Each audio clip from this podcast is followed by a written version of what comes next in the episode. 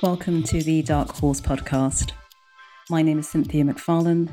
I am a black female who was brought up in a white deprived area in Essex, East London, England. I discovered horses at a young age, but struggled to feel I belonged in the horse world.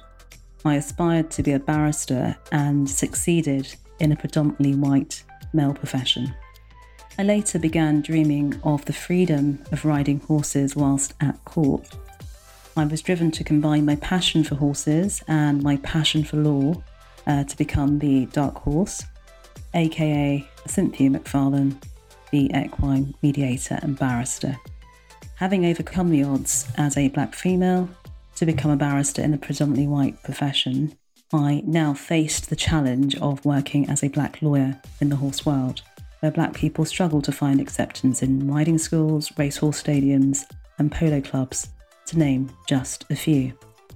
The purpose of this podcast is really to encourage a black child or an adult of any background, in fact, who has the passion to ride horses or wants that freedom, to empower them, to give them a sense of belonging, and hopefully to build a conversation which leads to governing bodies making significant changes in the industry, providing a legacy for the next generation or family.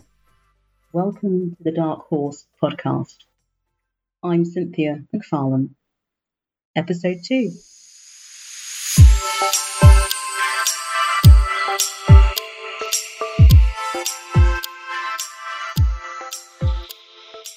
So how does someone like you get into riding horses? This is what I usually get asked. What I think they really mean is how did a black female get into horses? Well, I guess I was like any average little girl from any background at about the age of 5. The first time I told my mother I wanted to ride a horse was when I was seated on a donkey. My mother took me to the seaside, and I was given that obligatory donkey ride. I'm sorry to say, however, that the donkey I was astride upon was not good enough for me. It was clear to everyone that at the stubborn age of 5, what I really wanted was a horse. I know as I sit here speaking to you now that I'm still ashamed of that fact. I do feel that when we go horse riding and talk about horses, the donkey often gets neglected. So I think it's really important for me to say, in at least one of these podcast episodes, that I started out with horses, riding on a donkey. And what's interesting is that when I speak to my family about how I was brought up, I was, I guess, dressed quite prim and proper, with hemmed skirts and blouses and uncomfortable itchy ties and ribbons underneath your neck. But apparently I wasn't really messy as a child, which surprises me because I love the outdoors. I love getting messy even now. I love stomping around in wellies. I love my riding boots. I love my jodhpurs, whether I'm riding or not. And I know as a child I was considered as a tomboy. So I find it very hard to marry up the two different versions of me growing up, quite prim and proper, the way my mother wanted me to be dressed, and perhaps what I discovered later on when I started getting outdoorsy, if you like.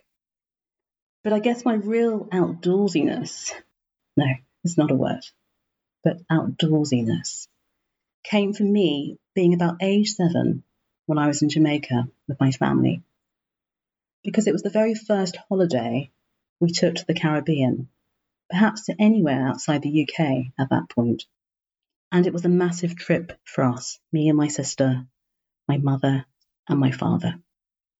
And we spent a lot of time with my grandparents, and my maternal grandfather was a farmer.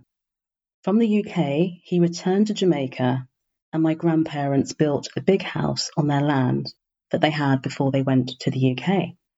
So the first time we travelled there, which was probably the first time my mother returned to Jamaica since she'd left at about age or 9 or 10, we discovered that my grandfather worked the land and he would have a mule.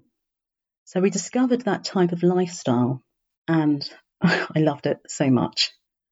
The amount of times I remember being a child getting messy, rolling down the hills, the mountains, the rural life. It's so idyllic looking back at it now. But I think that would have probably given me a taster of what it was like compared to how I lived in the UK. So yes, there are mules, there are donkeys in the country where we stayed with my grandparents.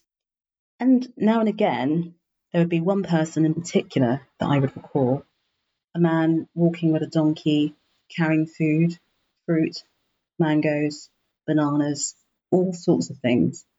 So I guess we got into seeing that kind of life.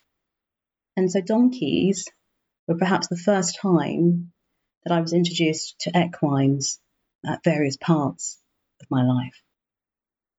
Now, years later, as a qualified practicing equine mediator and barrister, I've come across donkeys in my working life as well. And so some of the cases I deal with, horses, some of them include donkeys, and I would deal with the animal welfare, equine welfare parts of the case, occasionally seeing donkeys during investigations or by way of photos, videos, or site visits. I also deal with other equines, zebras, and horses.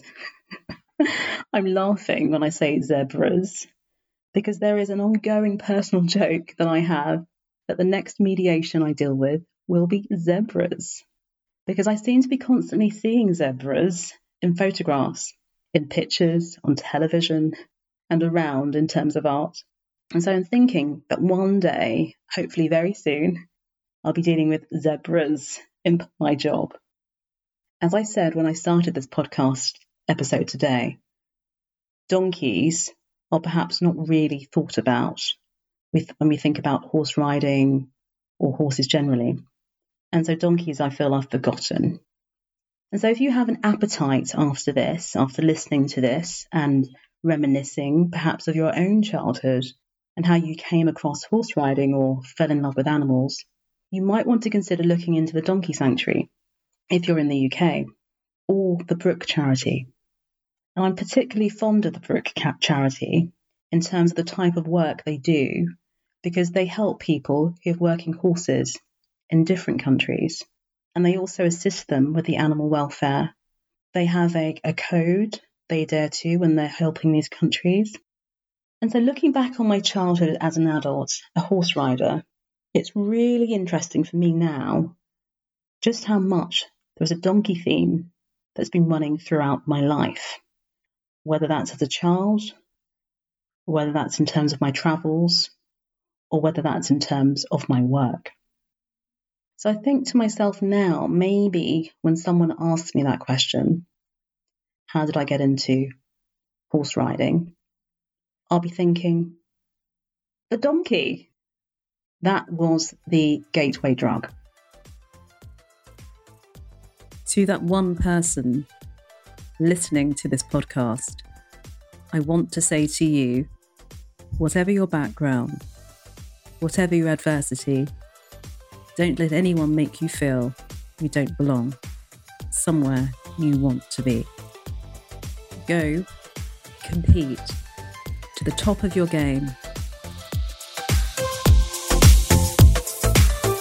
The views, information and opinions expressed in this podcast are solely my own and do not represent those of people, institutions or organisations that I may or may not be associated with in a professional or personal capacity, unless explicitly stated.